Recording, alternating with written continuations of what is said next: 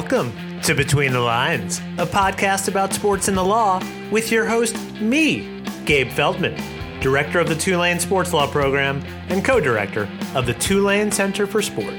I'm joined again by Eric Blevins, the Tulane Sports Law Program Manager, with our Sports Law Rundown. Everything we think you need to know about the latest developments in sports and the law.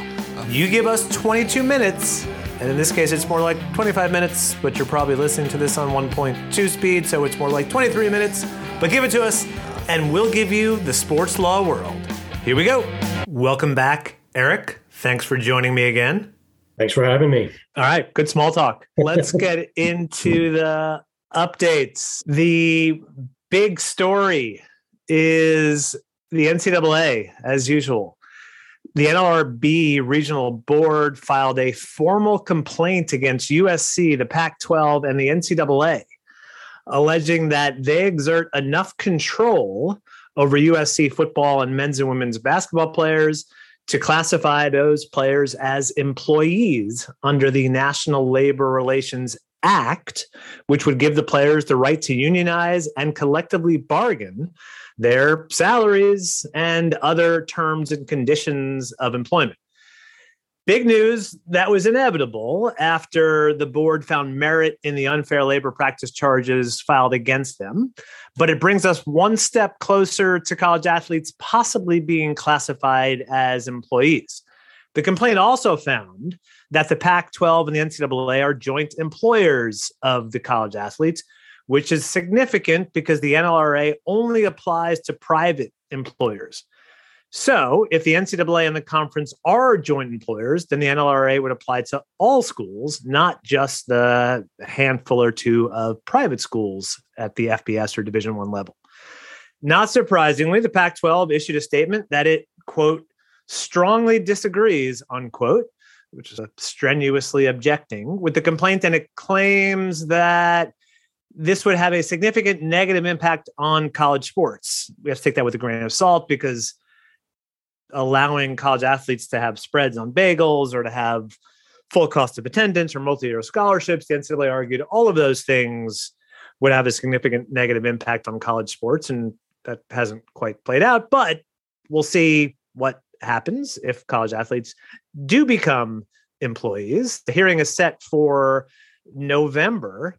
And right around the same time, the Power Five's tax filings were released and doesn't help the optics of the conferences in this fight, given that their combined revenues were $3.3 billion last year, with the Pac 12, although last in the Power Five, paid out $37 million per school. Other news coming from Senator Lindsey Graham's office, who has fairly quietly put together a draft NIL legislation that would establish an NIL clearing. What do you mean?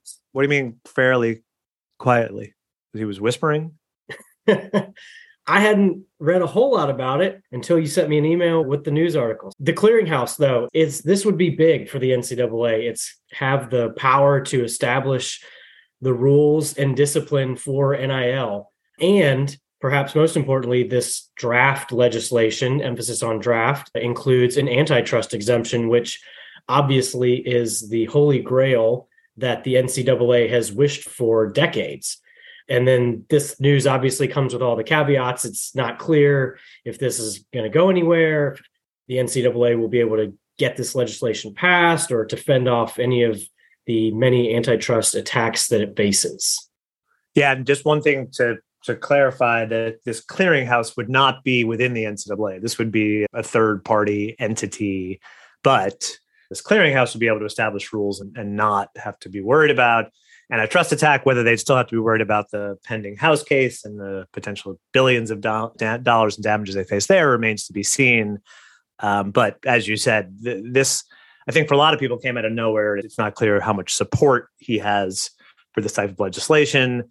But sticking with college sports and antitrust, as we mentioned on our last update, the Ivy League is facing an antitrust suit alleging that it has violated the law by not allowing athletic scholarships.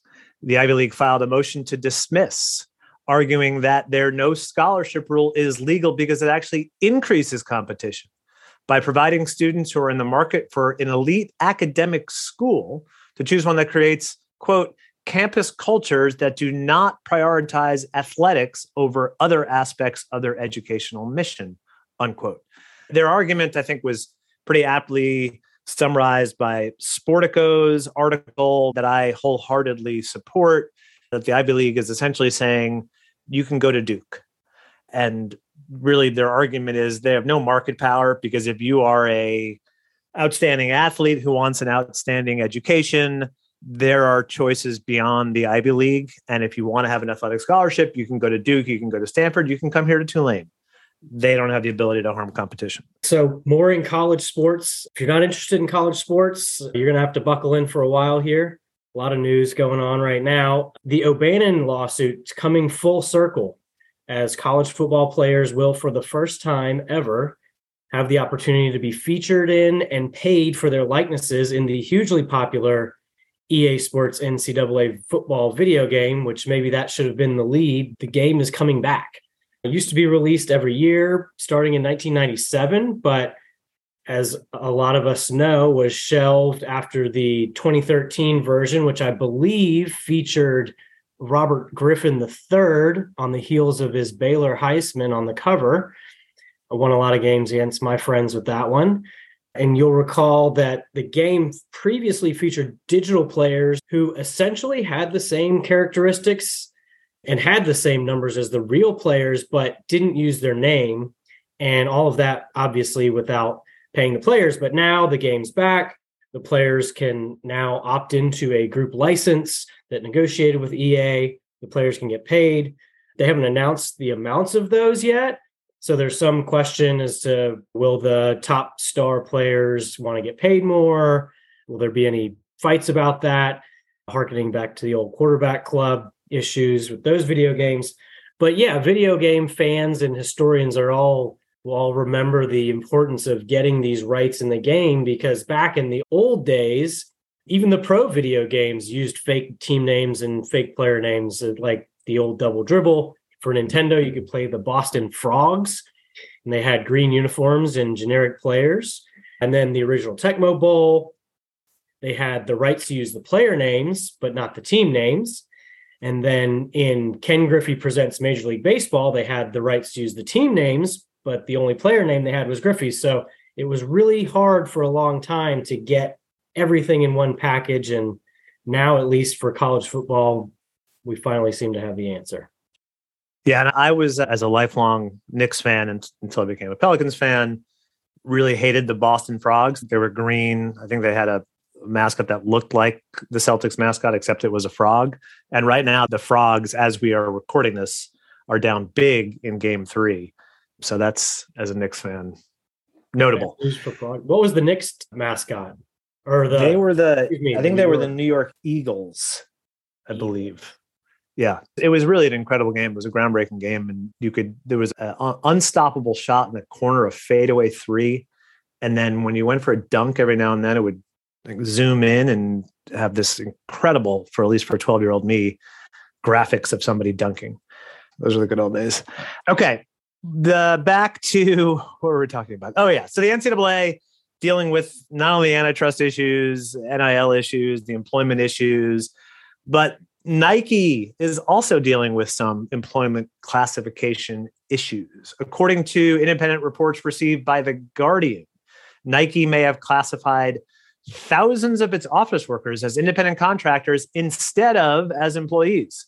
And the at least according to the reports, the potential damages could be around 530 million dollars. So we'll keep an eye on that as we keep an eye on the college athlete employee classification issue. And the NCAA is also not the only one with antitrust problems. Major League Baseball has been dealing with a lawsuit filed by several minor league teams, and a New York state court judge recently set a trial date in that lawsuit. And these teams were among the 40 teams that were eliminated in Major League Baseball's move to shrink the minor leagues from 160 teams down to 120 teams back in 2020. So that trial is set for November 14th. and MLB indicated that it's planning to file a motion for summary judgment this summer. Sticking with antitrust law, LIV Golf is back in the news. Their lawsuit against the PGA Tour has now lost all of its player plaintiffs, with Bryson DeChambeau and Matt Jones, the last two to drop out of the case. That started with 10 plus players, including Phil Mickelson. So now it's just league against league, LIV versus PGA. A couple of related notes here. One is we just saw a LIV player, Brooks Koepka, win the PGA championship. Sergio Garcia, another LIV golfer, didn't qualify for the PGA championship and will have to play his way into the US Open because he's dropped to 200th in the official world golf ranking. So he's going to actually have to play in an open qualifier. Those rankings have become, as we mentioned previously, a key part of the LIV PGA battle because the major tournaments use the ranking as a key factor in determining who gets to play in these tournaments.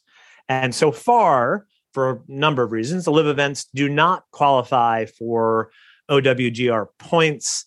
So Garcia's only recent points have come from a couple of Asian Tour events and the Masters, which he automatically qualified for as a former champ.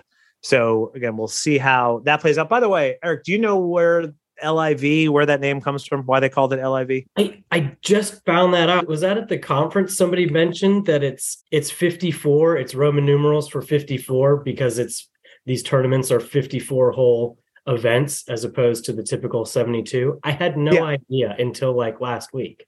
Yeah, so it's at the SLA conference, and I think it was Jodi Balsam who mentioned that, but I'm not sure she's 100% because there's a competing theory that I've also seen that 54 is the lowest score I guess that you can get. I'm not sure on a 18 hole golf course it would be a 54, and so that's they wanted it to be the perfect score. Okay. So I'm not. Maybe there's some confusion. I like whether. that we're going back to the era of our childhoods when you couldn't just clear things up on your smartphone with a quick Google. That there's different fan theories out there. No, the internet is telling us different things. That's, oh, yeah, that's the, I did Google it. I've done research for this. Even not, better. I'm not just spinning theories off the top of my I, head. I was so pleased when I heard the Roman numeral theory that, that I'm going to stick with that because it, it's pretty clever. I thought. Not that I'm a LIV fan or have seen any events, but it does seem like a cool name. Shifting gears in NFL news, the sale of the Washington Commanders, which is we've talked about before, the sale itself has been finalized to the group led by Josh Harris with a price over of just over 6 billion. And the sale isn't final yet, at least for a couple reasons. It has to be approved by the owners, and they are going through a vetting process of the bid.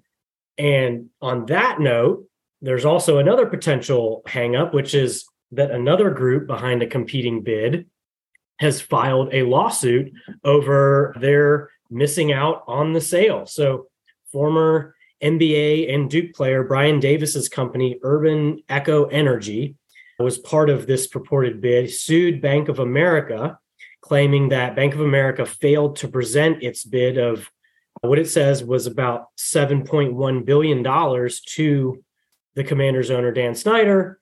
And they say that if the bank had presented the bid, that Snyder would have accepted it. And potentially another complicating factor here in what is already an extremely complicated process of buying and selling an NFL team. I was just entering Duke when Brian Davis was leaving. And until you just mentioned it, I did not know that he played in the NBA. But according to this internet, 68 NBA games, averaging 5.5 minutes per game. So learning a lot today. He was a very good college basketball player, very bouncy, maybe a little too bouncy. His dribbles were very high, but well, of course he played for Duke. I Had to be good.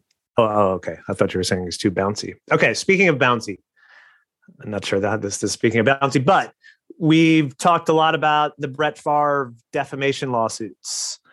And one of them against Pat McAfee, former punter, now very well known media personality. Seems like there may have been a settlement, but either way, Brett Favre has dropped that lawsuit. No terms have been reported.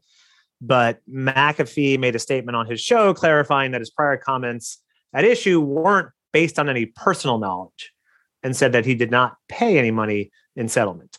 But Favre is still pursuing his defamation suit for now against Shannon Sharpe. And one interesting side note shortly after this news, more news broke that Pat McAfee was leaving FanDuel and reportedly will be joining ESPN on a deal that the New York Post has reported is in the eight figures annually. WNBA is also in the legal news as the league has recently taken away the Aces, Las Vegas Aces first round pick and suspended head coach Becky Hammon for two games after an investigation into the team's interaction with former player Dearica Hamby, who the Aces traded away to the Los Angeles Sparks this offseason. The league found that the Aces had promised impermissible benefits during Hamby's contract negotiations, and Hammon's suspension arose out of alleged inappropriate comments she made to Hamby about Hamby's pregnancy. Hammond strongly denied any wrongdoing in a response and said that she and the team were disappointed by the league's decision and insisted that her relationship with Hamby was on the up and up.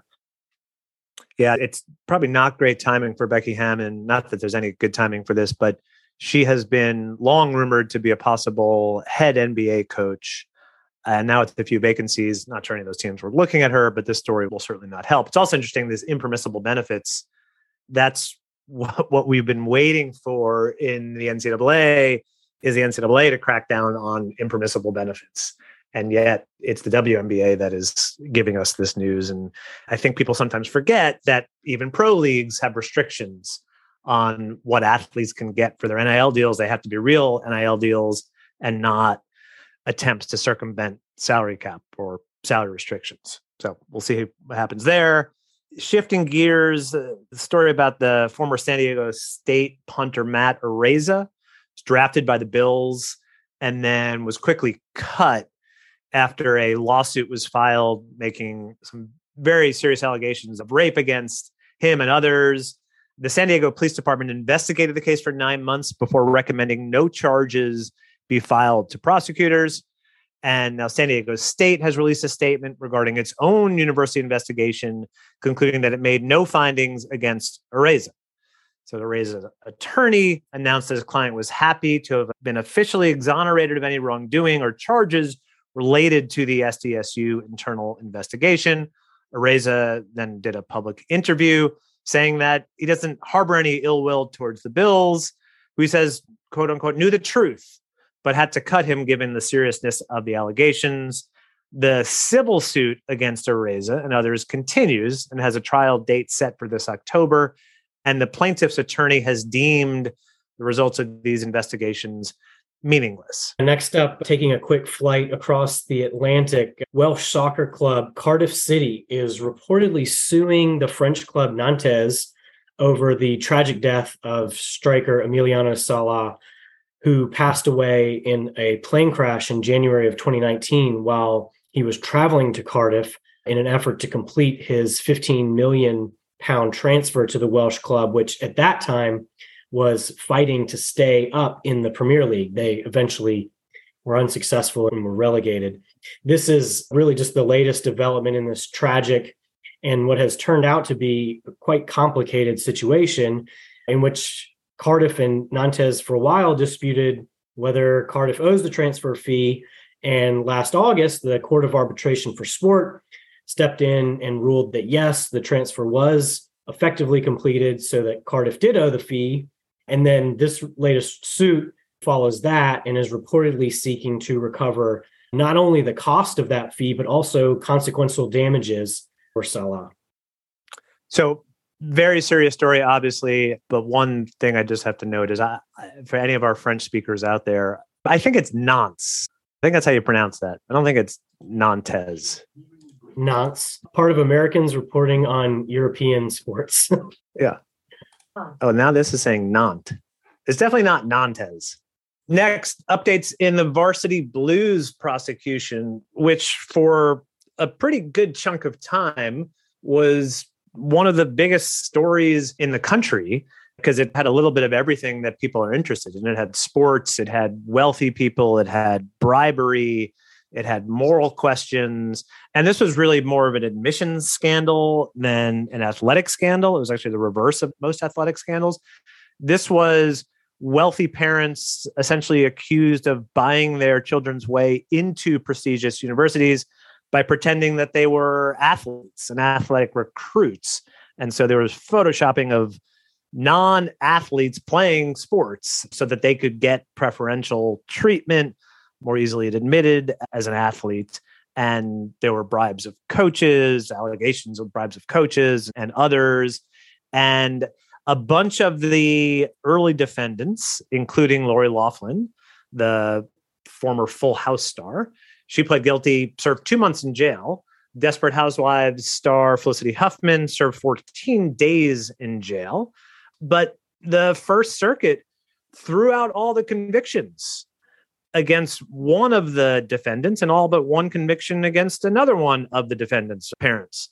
And so it may be that this thing we thought was this major scandal that might bring down lots of schools and lots of people and lots of wealthy people it may turn out that the like we've seen with some of these other big sports related scandals turns out to be a lot of maybe questionable conduct but not illegal conduct and a lot of the issues that were raised when this happened is what's the difference between spending 20 million dollars to name a building and $500,000 to help out a coach both are done to try to get your child into school. We can say there are lots of differences between the two, but there were lots of people asking the question whether it was should be illegal to do that as opposed to maybe just not something the school should want to do or should allow. And then related to that, the prosecutor who led the Varsity Blues operation is set to resign from DOJ soon in the face of a list of potential ethical infractions, including attending political functions and accepting Celtics tickets. Shifting gears back to something else that we've talked about previously Diamond Sports bankruptcy saga. Recent news, big news actually, as the judge presiding over the bankruptcy uh, of Diamond ruled on May 10th that the Phoenix Suns cannot enter their newly announced broadcast deal with Gray Sports and Kiswe because Diamond's existing deal with the Suns gives Diamond a right to negotiate an extension and the, the bankruptcy courts don't allow you to interfere with contracts of the debtor. Perhaps big news for some of the other teams that are embroiled in this diamond bankruptcy saga as they're trying to consider what their next steps are going to be. And then in the world of professional fishing, you probably remember, Eric, I know you remember this. Two fishermen were caught cheating at an Ohio fishing tournament last year and they have been sentenced to 10 days in jail along with the loss of their expensive fishing boat and i believe their trailer as well the fishermen during the tournament were caught when they turned in fish that won them the tournament that were heavier than they appeared to be so something was fishy and the tournament officials cut open the fish and found lead weights and other fish fillets stuffed inside the fish. They would have won $28,000 in prizes. Instead, they will spend some time in jail, have their fishing licenses suspended for three years as part of their plea deal. And they really just cast a black cloud over what I always thought was the purest form of sports fishing competitions. Last and not least, in our Bram Van Polen corner, quick update for you. Our fearless leader starred in PEC Zwolle three to two win, and the club is now tied atop of the table as we near the end of the season. So exciting finish for all of us Van Polen fans in store. Just to be clear, I believe he started. I'm not sure that we would say he starred, but oh. I did. I didn't watch the game, so we can I don't know anyone's going to fact check us on the PEC Zwolle. I'm going with both. I didn't see it either. I don't know if I can see it if I wanted to, but I'm going to well, say once you see it, you, you can't unsee it once you've seen it. But I don't know. He's a de- he's a defender, and they gave up two goals. So, I, but maybe he's the star of the podcast, so maybe he starred in that game. All right, thank you, Eric, and thank you for listening, and thank you as always to our loyal sponsors, the Tulane Center for Sport and Ritvest. Summer is almost here. It's about time that you and your family Ritvest. See you next time between the lines. And we will both see you next time between the lines.